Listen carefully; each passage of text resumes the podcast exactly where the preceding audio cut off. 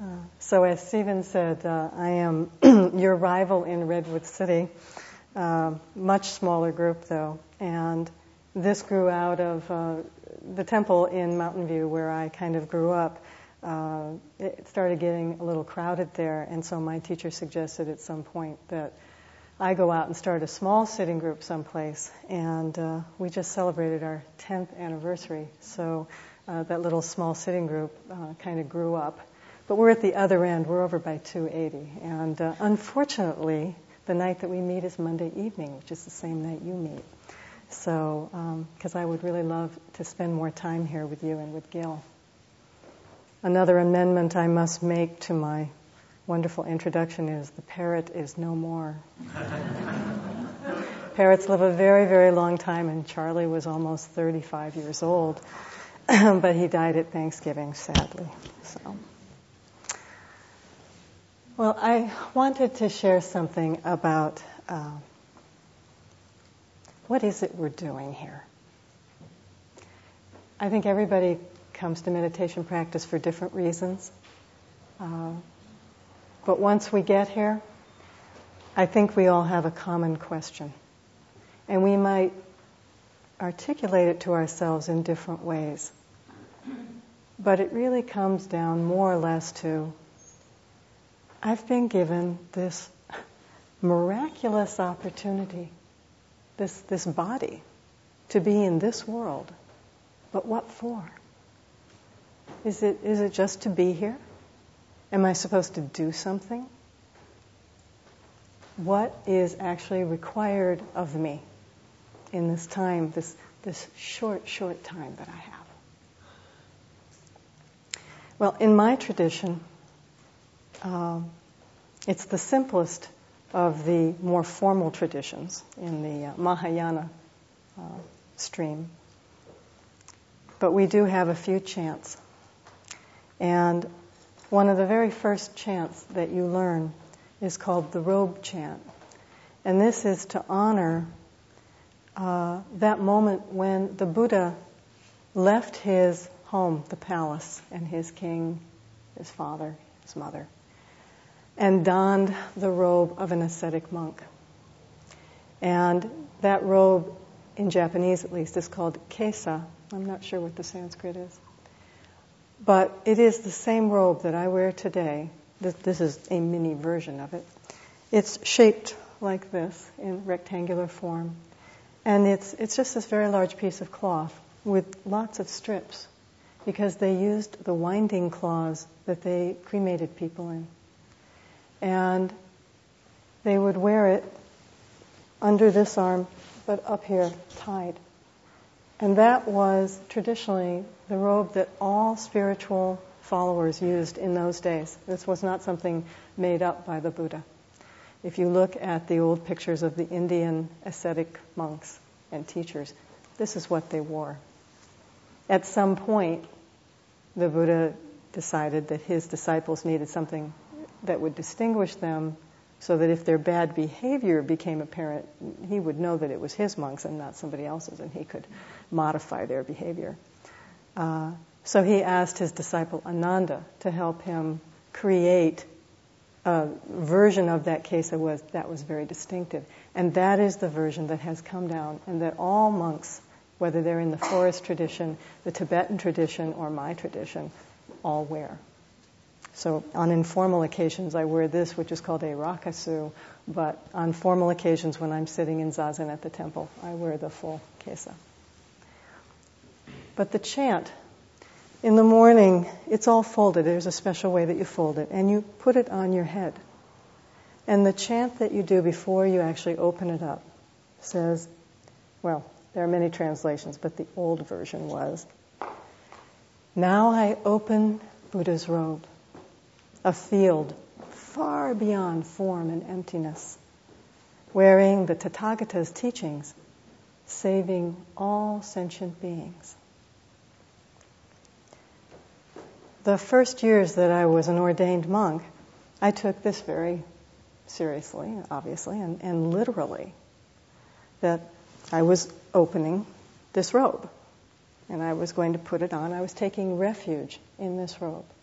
And in this robe, I would do my best to end suffering and save all beings. But what I began to understand as the years went by is that this cloth robe was really just a symbol, in a way almost unnecessary, except as a mindfulness technique to remind me that the real Buddha's robe that we all put on when we sit in meditation is the mind robe, the robe that is Buddha's heart. And this is the robe that we open and we wrap it around ourselves.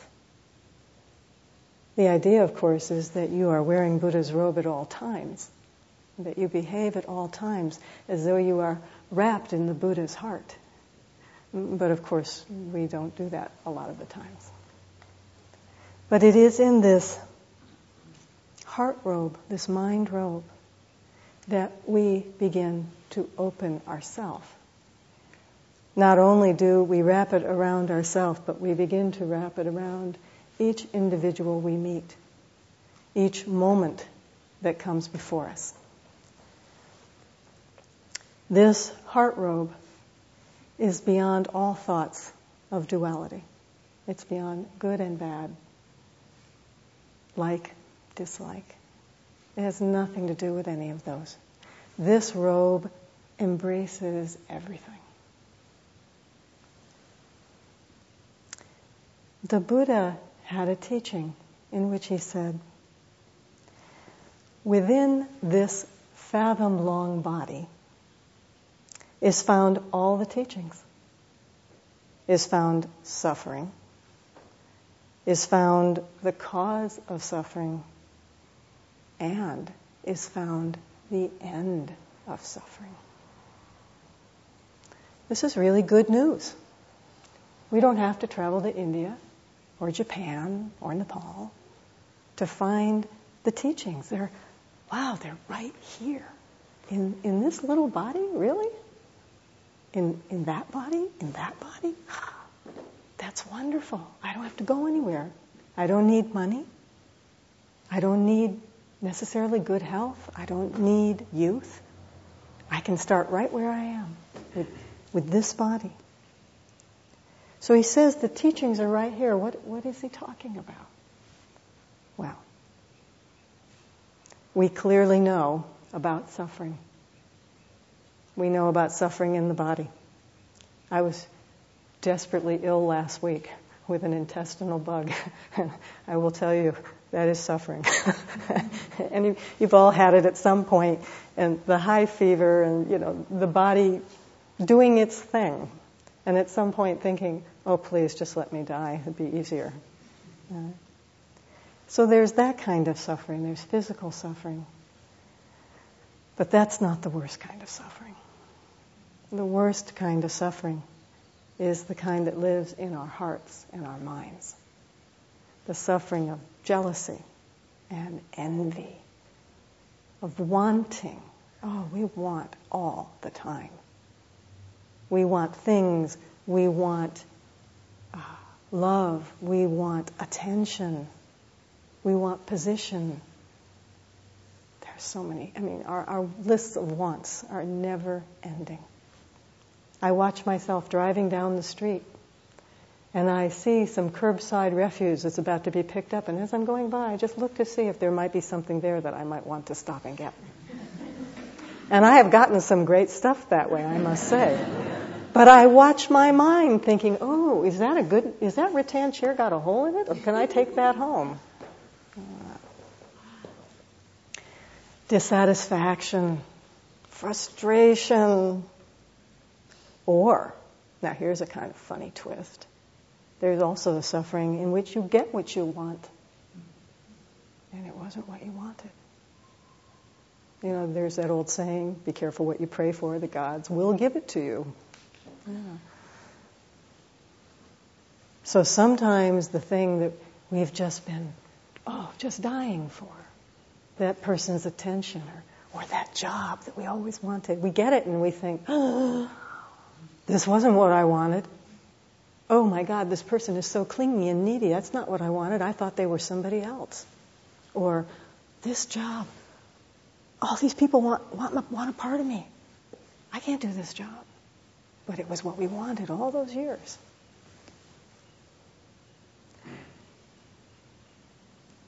So, first of all, this body shows us all our suffering. And then, if we're paying attention, he says we can begin to see in this body the cause of suffering. If we watch our mind carefully enough, which is what meditation is for, we will see the three poisons greed, desire, hatred, aversion, and ignorance or delusion. And I would like to say about the second one, it's a very tricky one. We hear that word hatred and we think, oh, I don't hate anybody. I'm, I'm, no. But I have to tell you, it's a much bigger category than that. It's aversion. It's annoyance. It's irritation. It's impatience. It's anger. So anytime one of those little feelings begins to arise, that's that category. That's that poison. But here's the good news. He also says in this body is the end of suffering. He doesn't say it's the end of suffering for all time for you. Okay. in this moment, there can be an end to suffering. The next moment, suffering might arise, but then in that moment, you also have the opportunity to end it. And the wonderful thing is, then he, he gives us the eightfold path. He says, and here's what you must do if you want to end suffering. Right understanding, right practice, right speech, right action, right livelihood, and so on. Right down to right meditation. And by the word right, he doesn't mean right and wrong, he means appropriate. Because sometimes anger is appropriate in the moment. When your child is about to step into the street and there's a car coming and you yell out, No! It sounds angry, but your child will stop. It's what is appropriate for the moment. So, using our Eightfold Path and understanding all of this, still, how do we end suffering and save all beings? Hmm. How, how to root out these three poisons? Well, it's very tricky because the first thing we have to really understand is that we have to do it in ourself. That as long as we think, she made me angry. He did this to me. We're missing the point of our meditation. We are still looking out there for the cause of our distress. I'm sure that you've all heard this quote, but it is well worth repeating. This Alexander Solzhenitsyn, when he was talking about the gulags, he said, If only there were evil people out there insidiously committing evil deeds, and it was only necessary to separate them from the rest of us and destroy them.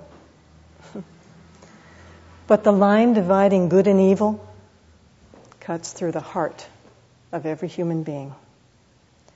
And who among us is willing to destroy a piece of their own heart? This is a fundamental Buddhist truth. No one is all one thing. It's actually quite a relief. You don't have to pretend anymore. Oh, yeah, that little wicked thought just came into my head. Oh, you know, I'm happy for my friend she got that job, but I'm a little pissed off too because I wanted that job. It's okay. This, this is part of being human. To be able to see it come up and acknowledge it, that is glorious. Because then it goes. But if you don't see it come up, or you cannot acknowledge that in yourself, oh no, I'm not a person who ever has thoughts like that, it will eat at your heart. There is this insistence, though, in us that evil, that hatred, that all those bad things is out there. It's someone else. It's some government official who will go unnamed. It is some boss somewhere in the universe. It is some mother or father or uncle. It's always somebody else that we can say is the problem. Mm. I read a quote recently by James Baldwin, which nails this. He says, I imagine one of the reasons people cling to their hate so stubbornly is because they sense that once hate is gone, they will be forced to deal with their own pain. I think hate is our own pain pushed outward. If there's a deep hate of something, anyone or anything in your life, look at it carefully. Because it says so much more about you than it says about the thing or the person that you hate. And there is really ground for movement there. So, first and foremost, we have to look here. We cannot spend the rest of our life blaming the universe for our difficulties. It may be that terrible things have happened in our life, that people have done terrible things. People will do terrible things. This is part of being a member of the human race. But you cannot spend the rest of your life there. We have to start here. And we've been given this wonderful fathom long body to do it with. So, how do we do it? What actually is required of us? What is it we think we're doing here every Sunday or on Monday nights or when we sit at home quietly? Hmm. First of all, we are developing courage. If you do not think that courage is necessary, you have not been practicing long enough. Because courage is not about going out into battle in Afghanistan. Courage is hearing your alarm go off in the morning and getting up and going and sitting on that cushion no matter what. We, we can't have Tweedledum thinking. Right. Tweedledum at one point in Alice in Wonderland, he says, well, I'm very brave generally, but today I, I just happen to have a headache. and tomorrow it'll be, well, I had a really hard night last night. And the next day it'll be, well, I've got a really long day ahead of me. We have so many excuses for not doing what is right and good for us. I mean, would you make this excuse about not eating or drinking? Would you say to yourself, oh, I just don't really feel like eating today? I've got such a long day ahead of me, I don't think I'll have any water. Hello? of course not. But we do think this about meditation. We give ourselves all kinds of excuses and room to move and little, what I call escape hatches. You know, we're always ready to run down our little rabbit hole. Oh, no, no, no, I don't want to do it today. Maybe tomorrow. But I will tell you the thing about meditation practice, and this is a secret, so don't tell anyone else. Meditation is like exercise. It isn't so much about how long you do it as about how consistent you are. Anybody here who does exercise on a regular basis knows how much ground you lose when you don't do it regularly how much harder it seems to tell yourself, oh, I really, really, really have to exercise today. I really, really, really don't feel like it. You have to do it. This is the part where courage comes in. Courage is, is sort of part of discipline. Courage to say, yes, I can do this. I will do this because I know how good this is for me. I know I am a better person that I have a better day, that then I go out and I am more easily able to save all beings huh, when I have sat in meditation. Okay, just as an aside, I know that for myself, if I don't sit in the morning, which is when I usually do, I mean, everybody has different times of the day, but I just find for me, first thing in the morning is a good time before my mind starts. You know. But I have to drive from Skyline Boulevard to Menlo Park four days a week to work at this school where I am. It's one of those drives where you can't get there from here. You know, you have to do this and that and the other thing. There's no straight. You know. So you have to be paying attention first of all, but also there's a lot of opportunity for driving rage. And what I have noticed in the last year, I've really been paying attention to this. I can see a, an immediate difference in my drive to school when I have not sat. Oh, you jerk! What do you think you're doing up there? As opposed to the other day, somebody did the very same thing, and I went, oh, well, I guess they're in a hurry. Very different response. And you may be thinking to yourself, well, yeah, but the other person still didn't hear you one way or the other. Doesn't make any difference. It's not about the other person. It's that when I arrive at school, I'm either like this or I'm like this. And which would you rather be? The second thing we are doing on our cushion is learning how to pay attention. Just, just to what's in front of us. And anybody who's been sitting in meditation, even just this morning, knows how hard that is to just stay with your breath for five minutes and not let it wander away, not be distracted by, oh, so and so's here now. oh, what was that beeping going on with that truck out there? How many people heard that? Yeah. Okay. There are lots of things all day long to distract us. And it's hard enough to do in meditation. Think of what it's like as soon as you get out there and there are 50 million people in their cars. So I have a great story to share with you. This is by a man, Soko Morinaga, and it's uh, called Novice to Master, but the thing I really love is the subtitle An Ongoing Lesson in the Extent of My Own Stupidity. so this, this young Japanese man has, uh, who is Soko Morinaga, has come to a Roshi in Japan, who he's heard about, and he really wants to study with him, not because he you know, is very serious about practice particularly, but he's heard this guy's important, right? And, and he does have some serious philosophical questions about life. So he comes, he has a little interaction, and uh, the Roshi decides to give him a try. Follow me, directed the Roshi. And he assigned me my first task, which was to clean the garden. Together with this 70 year old Roshi, I went out to the garden and started to sweep with a bamboo broom.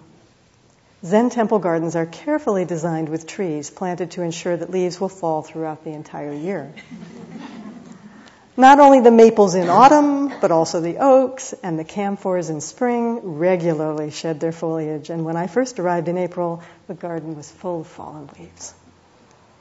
The human being, or my own mind, I should say, is really quite mean.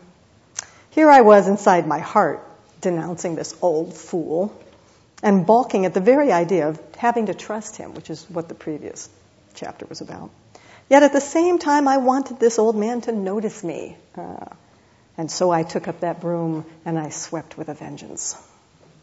Quite soon, I had amassed a mountain of dead leaves. Eager to show off my diligence, I said, Roshi, where should I throw this trash? The words were barely out of my mouth when he thundered back, There is no trash! No trash? But, but, but, but look here. I tried to indicate the pile of leaves. So, you don't believe me, is that it? Oh, no, no, it's only that, well, uh, uh, where should I throw out the leaves? That was all that was left for me to say. You don't throw them out! He roared again.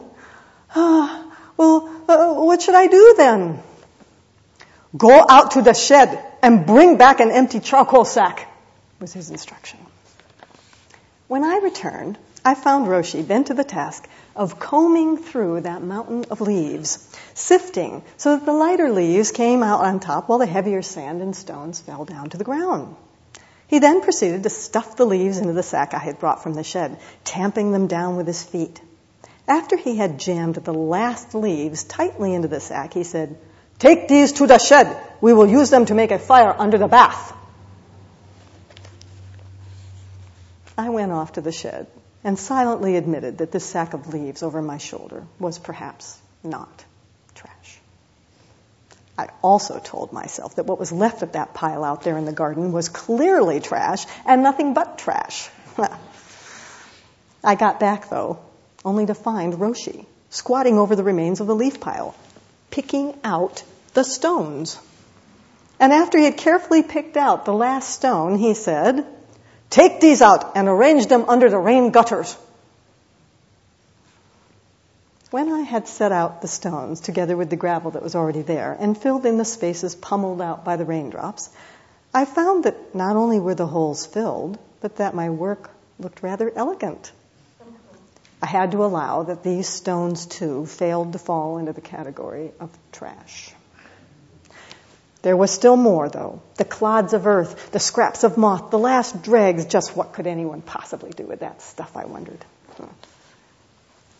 When I got back, I saw Roshi going about his business, gathering up all these scraps and then placing them piece by piece in the palm of his hand and then scanning the ground for little holes and dents and sinks and filling them in then with all these little clods of earth, which he then tamped down with his feet not a single particle remained of the mountain of leaves. Well, he queried, do you understand a little bit better now? From the first, in people and in things, there is no such thing as trash. This was the first sermon I ever heard from Zuigan Roshi, although it did make an impression on me. Unfortunately, I had not, I was not keen enough to attain Satori as a result of simply hearing it from the first, in people and in things, there is no such thing as trash. These words pointed to a fundamental truth of Buddhism, a truth I could not yet as conceive of in those days.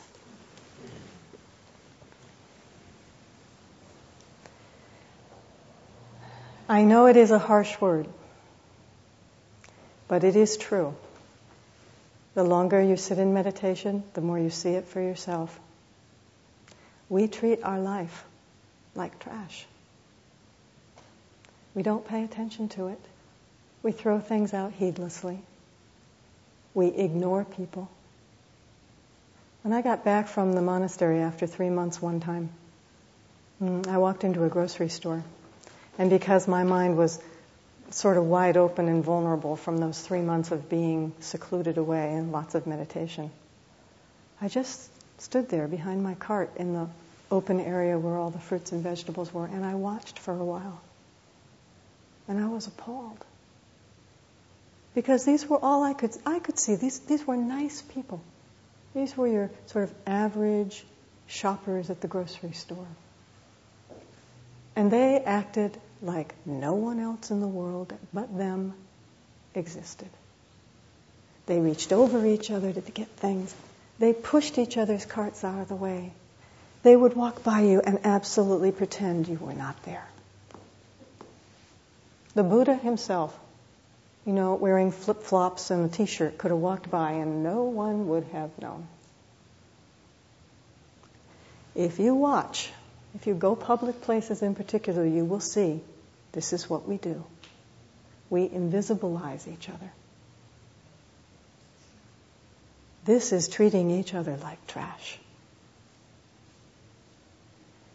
We do this to children. You know, I'm a teacher of young children, and I am appalled by the way people treat children for the most part. I'm sure that none of you do. but if you watch, many adults act as though children are not there. They talk over them, they talk through them, they talk around them. Children understand a lot more than we think they do.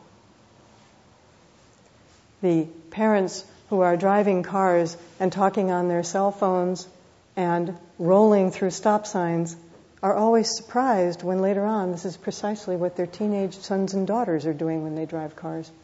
Where did they learn it? every moment is important. Every moment of our life, we need to be paying attention.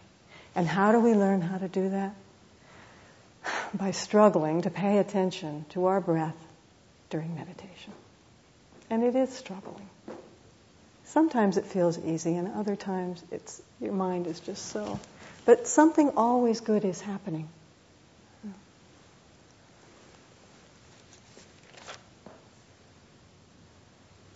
Even if your mind this morning was very busy, still, like exercise, we are building all the time on each previous moment to develop the next thing, which is clarity. So, first we have to have the courage to sit. And then we have to have the willingness to try and pay attention. And not to treat ourselves like trash either. And then eventually, we get better and better at developing clarity. This is cultivating the mind of equanimity. Hmm. My teacher's teacher, Suzuki Roshi, was once asked a question. A student said, Roshi, you teach us to just sit when we sit and just to eat when we eat. Could a Zen master be just angry in the same way? And he said, You mean just get angry like a thunderstorm and be done when it passes? Oh, I wish I could do that. that is clarity. Sometimes a teacher will scold you. They will correct you. And it'll just be, and then it's done. And that is because the teacher has such a level of clarity that the voice may sound angry, but there's nothing of them in it. There's no ego involvement for them, there's no attachment there for them. They are merely trying to show you something. And you, as you develop your level of clarity, appreciate that. Because you begin to see how much more grounded you are moment to moment. How, when the angry person at your job comes up to you, or the mean person comes up to you, you are able to just meet that person without getting all your own emotional stuff involved.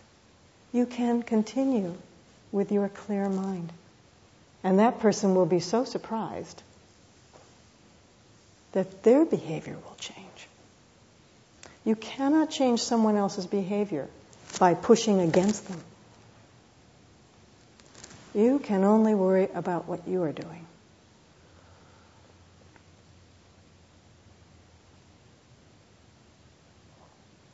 Something that often gets left out, though, in what happens on our cushion,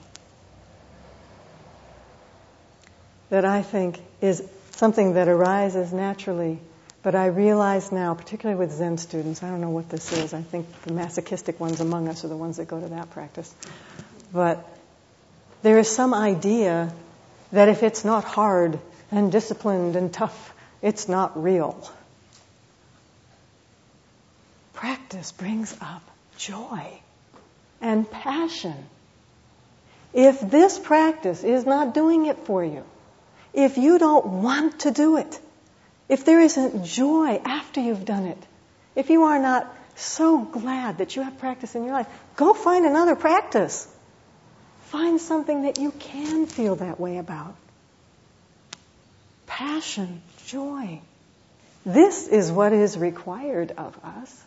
We've been given this amazing life, this amazing body. Are we supposed to sit around and just, you know, be real glum and, and uh, no.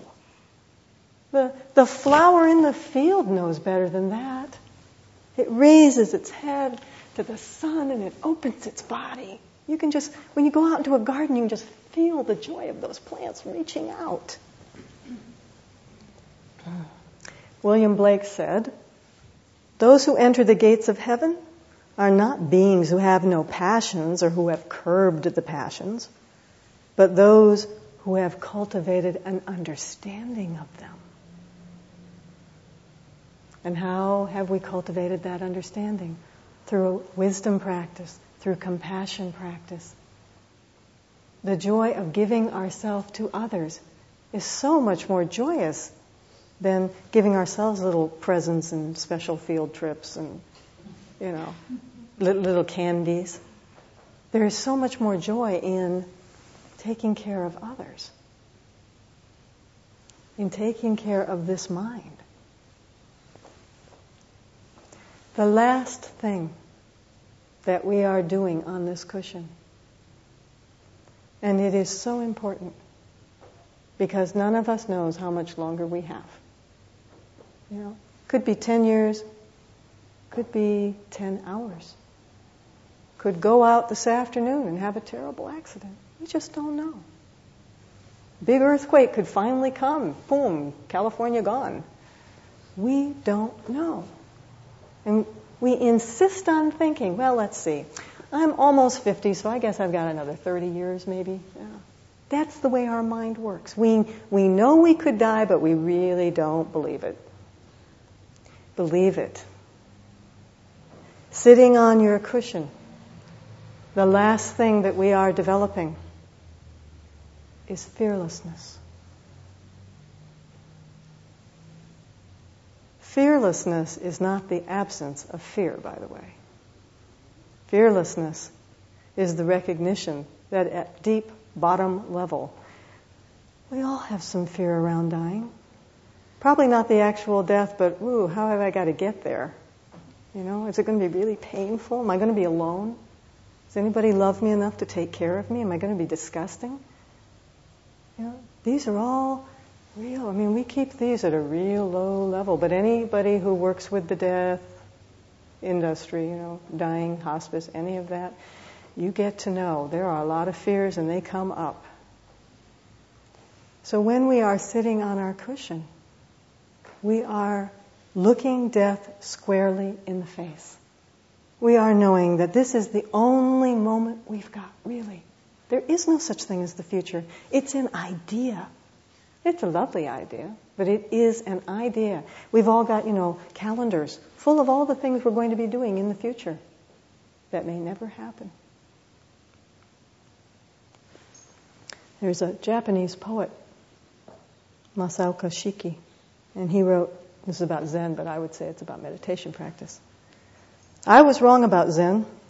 I thought it taught us how to accept death, but instead, it teaches us how to live fearlessly in any circumstances.